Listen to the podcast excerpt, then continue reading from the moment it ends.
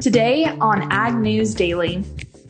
We have a labor shortage issue. People don't want to go to work. We've got government that is um, supplying uh, some form of, of incentive to help families make it through the pandemic. Well, now they don't want to go to work. Good afternoon and happy Wednesday from the Ag News Daily podcast. It's Ashton Carr joined by Delaney Howell. And Delaney, I always say good afternoon and happy whatever day it is. I think I need to come up with some new intros. Mm, that's a good idea, Ashton. Let's see, we could say top of the morning to you if you're Irish or Guten Morgen if you're German. That's all I got though. You are very worldly. I always forget about your, you know, global travels that you've done. I personally, I, you know, aloha if you're one of our there you go. in Hawaii. Um, hola if you're, you know, one of our Latin or Spanish speaking um, listeners. But I, I think that's all I got. I'm not very good with languages other than English, and even then, I struggle a lot. That's okay. We can't all speak lots of languages. I know like five words in a couple other languages, and that's about it. So I wouldn't say I'm fluent by any means in any other languages, but uh, got to keep things interesting.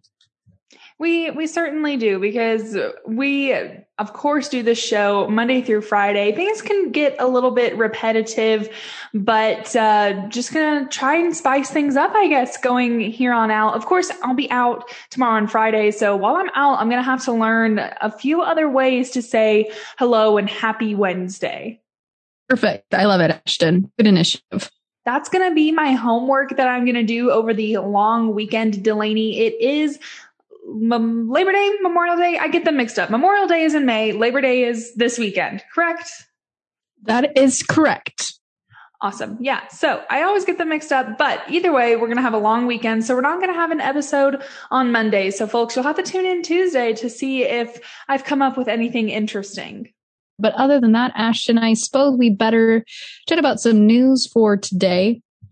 I've got a couple I would say some of them are fun, some of them not so much, but do have some different pieces of news today than what we maybe typically report on. I want to start out here with this piece of news, Ashton, that is looking at a farmland sale that happened here just a week or so ago in Grundy County, Iowa. So that's about one county over from where Blaine has his farm, sold for a record sale for each acre of land. It was about a 75, 80 acre farm in Grundy County. Record sale here for what these people paid for cash rent. And uh, it's crazy, Ashton. They paid a record $22,600 per acre, which is, I, let me do the math on that really quick, but that's a ton of money. It sounds like it. You know, I we've been seeing a couple of stories similar to this where land is selling for more and more and it sounds like it might not just be in one specific area but perhaps a little bit more widespread across the US. Yeah, it's crazy, I tell you what. It, it sounds that way, Delaney. And actually, I have some audio that will feature in the next, you know, week or so talking about land, land management, prices, what the market's kind of looking like. So we'll definitely be sure to continue to talk about that. But another thing, Delaney, that we are continuing to talk about is the small refinery exemptions. The EPA says that it wants another look at its decision to grant 31 small refinery exemptions under the 2018 renewable fuel standard. The agency says that it would have been, quote, premature to review its decision prior to the June U.S. Supreme Court hearing, where the High Court said that oil refiners can receive exemptions even after they've lapsed. A federal court in Denver ruled in favor of the ethanol industry back in January in the same case. Now the EPA is asking the U.S. Court of Appeals for the District of Columbia to send the Trump decision back to them for review and plans to consider any impact of petitions that have been submitted and adjudicated. Well, Ashton, I think that's a good follow up from what I touched on just a tiny bit yesterday. We're starting to get a little bit more clarity there. But another big decision that we saw coming out of the Biden administration today is dealing with livestock haulers and their hours of service requirements. They have now officially been deemed exempt until at least the end of November. So not a long time here before we see that can kicked down the road, but they are continuing to kick it nonetheless. Uh, so overall, small win. Longer term, they still need to figure out what to do with these hours of service requirements for livestock haulers. I am glad that you say, you know, longer term, they're going to have to figure something out because Germany is in a similar situation in this long term battle, but it is concerning African swine fever. The state and federal authorities said earlier today that the country is facing a long term battle to eradicate African swine fever that has been carried into the east part of Germany by wild animals. There's been some 2036 cases of African swine fever that have been confirmed in wild boar near the border with Poland, where the disease is widespread. And again, this is being brought into Germany from Poland by wild animals. And that's where the outbreak kind of happened last year, but we're still seeing some issues. And because of these issues, you know, China and some other pork buyers have banned imports of German pork. And that was back in September of 2020 when we first started seeing these bans and it is still going on. There was quotes saying that African swine fever is a problem for the whole country of Germany and other parts of the European Union. So this is going to uh, be a long-term battle, but some of their strategies are including um, building fences along the Polish border to stop wild boar entering the country, increasing hunting of wild animals and stricter hygiene measures on farms, and the disease has so far been contained in border regions with Poland. But if it were, if it were to, to spread to other parts of Germany, it would definitely cause a bigger issue that we would, or not, not that we, but really that Germany would have to tackle. So although we haven't really talked about African swine fever in Germany in quite some time, it is definitely still an issue that they're going to be battling. Well, another issue that we're seeing being battled right now, Ashton, is weather, which we can't control, unfortunately. But I was reading a piece of news today, Ashton, talking about the Brazilian soybean planting and harvest, which goes into effect here, of course, September 15th. And Brazilian soybean farmers heading into this new crop season are holding their old crops instead of selling them because they're expecting prices to rise further as global supplies tighten. And so they are currently sitting on this crop. They're hoarding it in fear that the La Nina weather phenomenon could limit their production in crops here in South America heading into this new season. So interesting piece of news that we've got there going on coming out of Brazil, but we also saw today StoneX Brazil's team release their monthly customer service, excuse me, customer survey based on production estimates, and it did reduce the 2020-2021 total corn production to 86.6 million metric tons. And soybean numbers, however, were left unchanged from their previous month's estimate. So Brazil's trying to forecast ahead here, protect themselves from any downside risk and really any sort of loss of production that they could experience here as we head into uh, once again a key time of year with their growing season. And so interesting market dynamic here at play. And one other thing I wanted to mention here, Ashton, as we talk about another interesting market dynamic is that today the USDA's NASS service announced that they could be having a possible adjustment to the US corn and soybean acreage picture. Now, the reason this is a surprise is because typically we don't see them change acreage for normal commodities like corn and soybeans until the October report, but they're saying they might actually go ahead and adjust acres, possible harvested and planted mm-hmm. acres on the September report, meaning by all estimates that they could in fact cut acreage on these reports as well, which would be a pretty bullish factor if we do see that happen. Now, of course, we don't know for sure. This does feel kind of like a cover their tail kind of situation, but it's a very strange one nonetheless. Well, Delaney, another strange kind of situation right now is concerning the coronavirus food assistance program. I know that we hadn't talked about that for a while and last week was really the first story that we heard about that in quite some time. But I have another piece of news concerning CFAP because it has been reported that it's unclear as biofuels groups and pork producers are questioning when and if they'll get paid. as USDA continues to divvy out the COVID 19 relief funds for ag groups. Reports show that funding may be nearly gone. Pro Farmer Washington correspondent Jim Wiesemeyer says that USDA's COVID aid bucket is nearly empty with sectors like biofuels and top up payments for hog farmers still in question. He reported that following a revamped COVID relief program announcement back in March, USDA has committed $8.75 billion in assistance to farmers and ranchers, including $750 million for the dairy sector and up to a billion dollars for contract growers of pigs and poultry. USDA Secretary Tom Vilsack announced on July 13th an estimated 50 million to livestock and poultry producers forced to cull their animals when COVID 19 outbreaks temporarily slowed or shut down slaughterhouses, but there is still some unfinished business when it comes to CFAP. Wiesemeyer says that only a few items remain when it comes to this COVID relief, including $700 million for biofuels and for some recent top up payments to hog farmers that are calculated at $17 per head that are also left unpaid. So I think that that kind of raises a couple of flags, Delaney.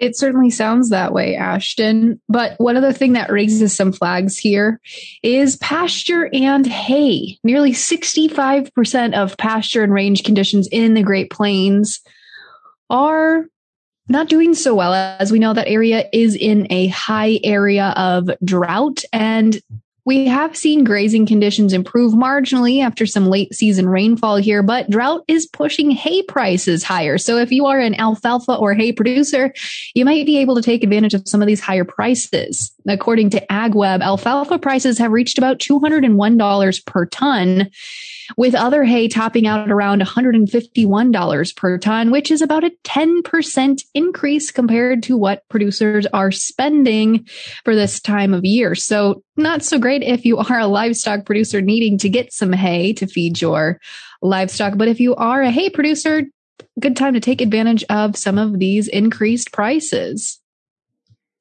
Yeah, Delaney, I also wrote a story similar to that talking about hay and prices. And there's even some conversation that we're going to feature in tomorrow's interview talking about forages and those kinds of things.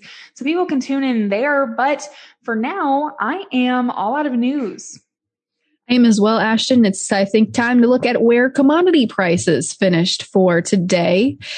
And we saw again a continued slide in commodities, still dealing with Hurricane Ida. You know, I, I don't know enough about the hurricane system and understanding the damage. And it's again too early to tell, but I've been hearing some tricklings that this hurricane, Hurricane Ida might be comparable to Hurricane Katrina level disasters. So still unknown for sure, but definitely impacting our ability to get commodities shipped out of the country. And that's been weighing on the grains today. December corn finished down 11 and a half cents to close at 522 and three quarters. November soybeans down 14 and three quarters to close at 1277 and three quarters. Chicago wheat today down eight cents to close at 714 and a quarter. And hopping over into livestock for today, the October contract down, oh, excuse me, up 67 and a half cents to close at 127.57 and a half. The Dees up 12 and a half cents to close at 133.60. Hopping over into the feeder kit feeder cattle market today, the October contract up 30 cents to close at 168.05. The November up 87 and a half cents to close at 170.52 and a half. And in lean hogs today, the October contract up $1.35 to close at 90.15 the Dees. Closing the day out at 82.47 up 52 and a half cents. Now, lastly, wrapping things up here with the class three dairy milk futures. The October contract up three cents today to close at 1693. The November down two cents to close at 1722. Without further ado, Ashton, let's turn it over to our interview for today.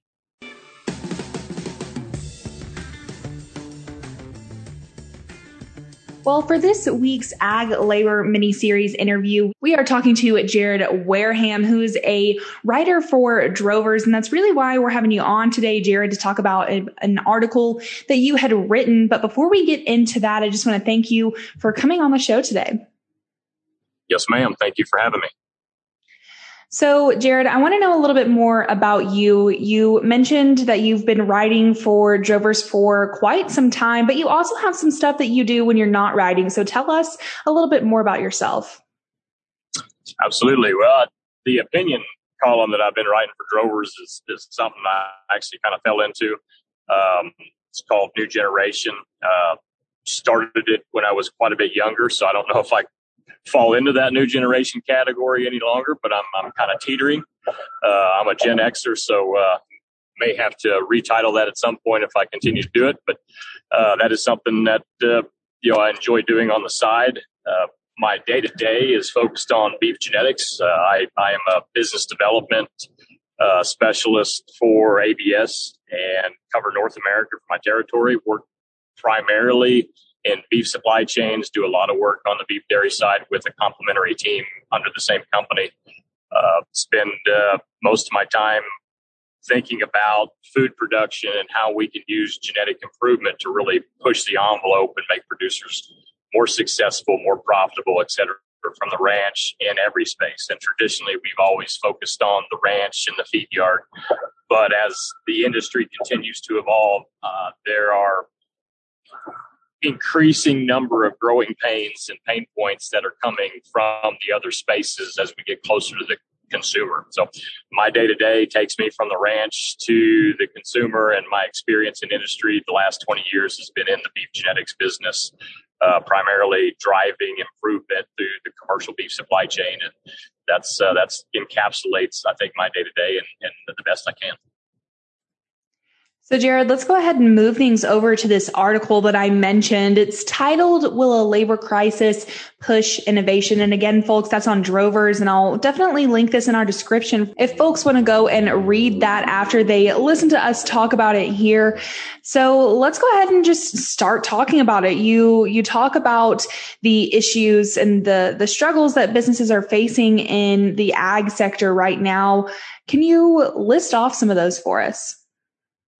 Absolutely. I, I, think because I work in so many spaces uh, along the supply chain all across North America, you you come in contact with the actual struggles and the issues with with having a resilient force of uh, employees to, to, to power a business. And so from you know feed yard spaces to the ranching side, all the way to to uh, for example the shortages we've seen uh, in meat products or like chicken wings, for example. Uh, you know, we know that uh, there are there there have been and still are, I think, uh, issues with getting the labor resources necessary to break a chicken wing apart. So the companies or restaurants and, and retail outlets that want to offer those as as a part of the products uh, to the consumer, you know, they, they can't they can't get that done. There's a shortage of it. So I, I think it's it's labor issues in transportation, uh, you name it. Agriculture is is a monster, and we we cover so many uh, spaces uh, of interconnecting matrix that that we were you know, we need on a day to day basis. That's that is tied to, to some form of human equity, human resource to power those businesses, and they're all experiencing a pain. And I, I, I was just compelled to write about it because it's it's the, one of the number one conversations that dominates um, the the, the water cooler talk or just the off, off the cuff stuff talk when I'm talking to friends or colleagues in the industry about, hey, you know, what are you working on and what are you trying to get done? And and it always comes up. I mean, it's and it's been that way for several years, but through the pandemic, it seems like we've just uh, we've propelled this into a whole new stratosphere of. Um, I think the potential for massive change and powerful uh, innovation is is kind of there. It was a yeah, I would say a, a tier five. If tier one's the top, you know, focal points of a business, it was kind of a tier five thing. Hey, we need to get better. We need to, we need to be more efficient, you know, because our drive is in every industry is to do more with less, right? And it, it, if it was a tier five prior to the pandemic, it's a tier one now in a lot of businesses. It has gone from back burner to front burner. Um, and the, the, the, the common term that's that's been thrown around is resiliency and supply chains. Well, there's resiliency in business uh, infrastructure and operation that that is also a, a, a, major issue. So that's kind of what prompted uh, my thought process and where I was headed with that that opinion piece. And in this article, you you also talk about chain reactions, and obviously the ag industry is a chain. You know, people will you know raise these beef animals and they send them off to harvest, and so what do you think will happen if we if we don't face this issue? I mean, you say these chain reactions. Can we just expand on that idea a little bit? Yeah, I think where I was going with that is is for every for every everything that happens whether we it's intentional uh, or unintentional, there are going to be things that happen on both sides of that that line. Um, we have a labor shortage issue. People don't want to go to work. We've got government that is uh, supplying uh, some form of uh, incentive to help uh, families make it through the pandemic. Well, now they don't want to go to work, and so I think those those parts of the equation just you know that was an intentional act that was done to help but the unintended consequences will be businesses that suffer because those employees no, want no longer want to go to work and they're stressed and they have to go forward and run their businesses to be profitable to take care of their families. Well they're not going to let themselves be exposed anymore. And so I, if you look at it from a business standpoint, most businesses have what's called a continuity plan, a resiliency plan. How do we make it through times of stress?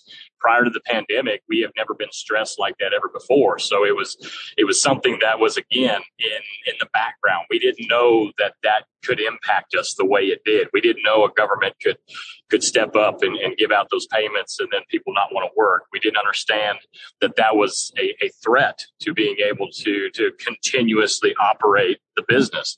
So as part of their business continuity plans or strategies right now, it's, it's how can we avoid being uh, subject or, or some kind of stress event similar to what that happened.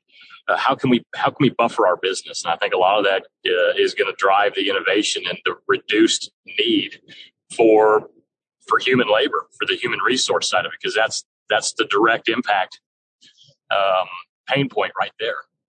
So if we can figure out how to do more with less, and that less is going to be less human resources, the unintended consequence becomes well, we've just eliminated jobs, and not only do we eliminate them, we probably eliminate them those jobs forever because now we've got a, an innovation, a new process, a new strategy to to do the same thing we've always been doing. And so I think it's it's kicked the door wide open um, for uh, any idea that's written on a napkin somewhere that somebody thought up of how we can we can improve said process uh, in a in, in whether it's food service, whether it's a feed yard. For example, uh, some feed yards are going under major renovations in their mills, uh, putting in uh, you know really interesting new uh, dynamic technologies in, in, their flaking ability and the amount of uh, steam flake corn and the amount that mill can put out within an hour as far as the product.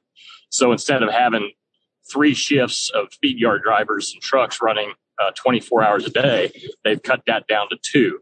So that's the type of innovation I'm talking about. How are they going to do more with less? And does that eliminate the need?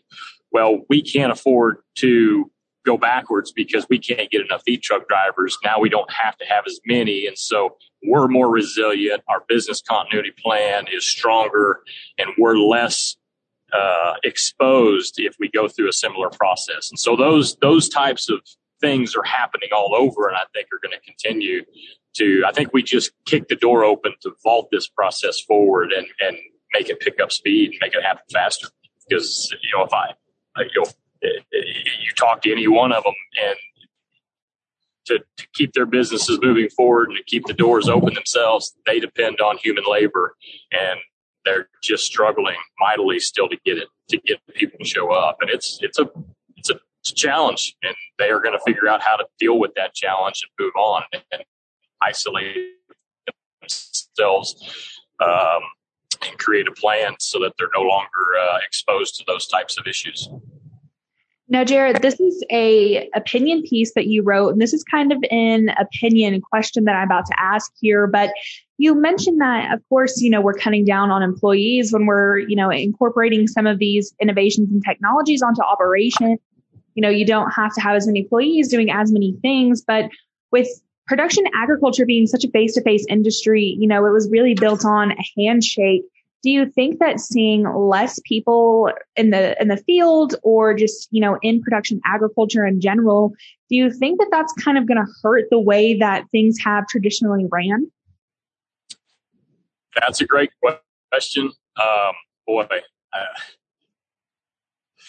I, I think a lot of the improvements and innovations are going to come in the process side of it, how we do something, how we how we break down a carcass and fabricate it, um, how we milk cows. So the face to face and day to day in that um, probably isn't as impactful as it is maybe in the business development, business models, business outcome, how we continue to interface with other companies and customers.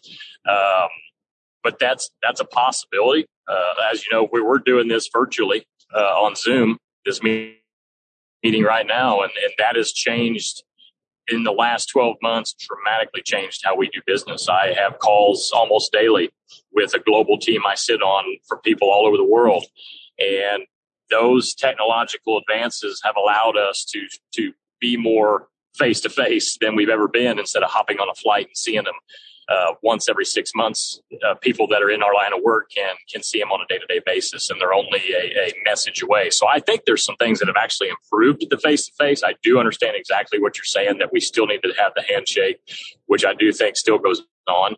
Um, I think a lot of the innovation is going to fall in those process type spaces, um,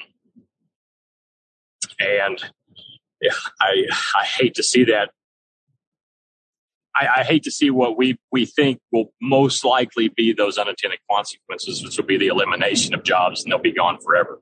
I think that's the real threat. That's the real uh, piece that, that I think, I don't know what's wrong, but uh, right. That's again an opinion piece. You just see it coming as, as we innovate, as we change, as we seek ways to be less um, subject to outside pressure that could affect our business we're going to insulate our business from that. In doing so, we've we've eliminated jobs that you know people need. Uh, but on the same side of that, there are jobs that were there and people didn't want to fill them. So it's a it's a, very interesting time in a lot of spaces uh, uh, as far as industrial labor, et cetera. So it's a great question you had, though. I hope I answered it.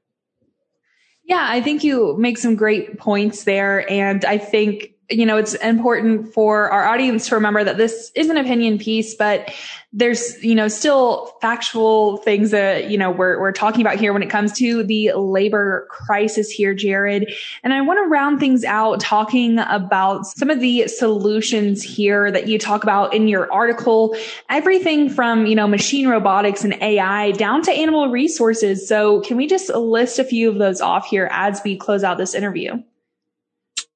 Absolutely. I mean, some of the things we don't think about uh, the importance of um, being able to do more with less is is just like you said, animal resources. I mean, a really good pen rider or a really good uh, day worker or cowboy and a set of dogs uh, is probably at this point, as far as an investment for an employer, a much better investment than five or six employees that may or may not have the experience and the skill to accomplish animal welfare and, and the the handling of those cattle, the spotting of sick cattle, to be able to reduce morbidity and mortality rates, because that's a lot of what that boils down to. Um, I think that's important, and being able to to utilize more animal resources uh, is maybe something that's it's already there. We're already doing it, but it might be something that actually picks up its pace because they're just more reliable. The skills higher. Uh, a good set of dogs to, to handle cattle that can handle cattle quietly uh, are are by far better than five or six people that don't know how to handle cattle. And so I think that's I think that's a reality. The other piece is probably uh, you know the one company I mentioned I, am fascinated with uh, Ag Butler. It is uh, it's based on kind of like a ride share technology like Uber and and being able to uh, uh, connect businesses to willing wanting employees that that have the skill set to do it. And those employees can be rated and employers can be rated. And then it becomes a seamless connection. You know what job do you have? It, it works basically just like trying to get an Uber driver, etc. Everything's negotiated ahead of time and paid, and then uh, you move forward. So if you are uh, an employee that's looking for a different style of, of working relationship with a multitude of employers, that might be something that's appealing. Uh, and same thing with employers. You can immediately dive into a vetted supply of people that want to work. And so those are the technologies to me that are kind of interesting, new, dynamic, exciting because it's it's um, it's kind of taken us down a road that we've never been and probably never thought we'd go. We never were looking to go this way until we figured out uh, that there was a shock to the system that that forced us to to look for those new um, solutions. So those would be the couple that really come to mind. Beyond the AI and, and the automation, as you mentioned. Well, Jared, it has been wonderful getting to talk to you and talk a little bit more about this opinion piece and, of course, what's going on in ag labor. For our audience, those who want to learn a little bit more about you or want to read a little bit more of your pieces, where can they find you online? Yeah, they can, you know, honestly, Google me on uh, online and, and all my articles pop up. Uh, uh, from the Drovers uh, website. So that that's probably the easiest way. LinkedIn, um, Snapchat, any any of those social media platforms I'm on. I actually in my Drovers column is a lot of the the, the information regarding contact info, and um, be more than happy to uh, to to make some connections. So we all we all live in the food business and the beef industry, and it's uh, you know I'm kind of a, as, as big a nerd as anybody. So more than happy to talk. Well, awesome, Jared. Thank you once more for coming on and chatting with us today. We definitely appreciate it. Yes, ma'am. Thanks for having me.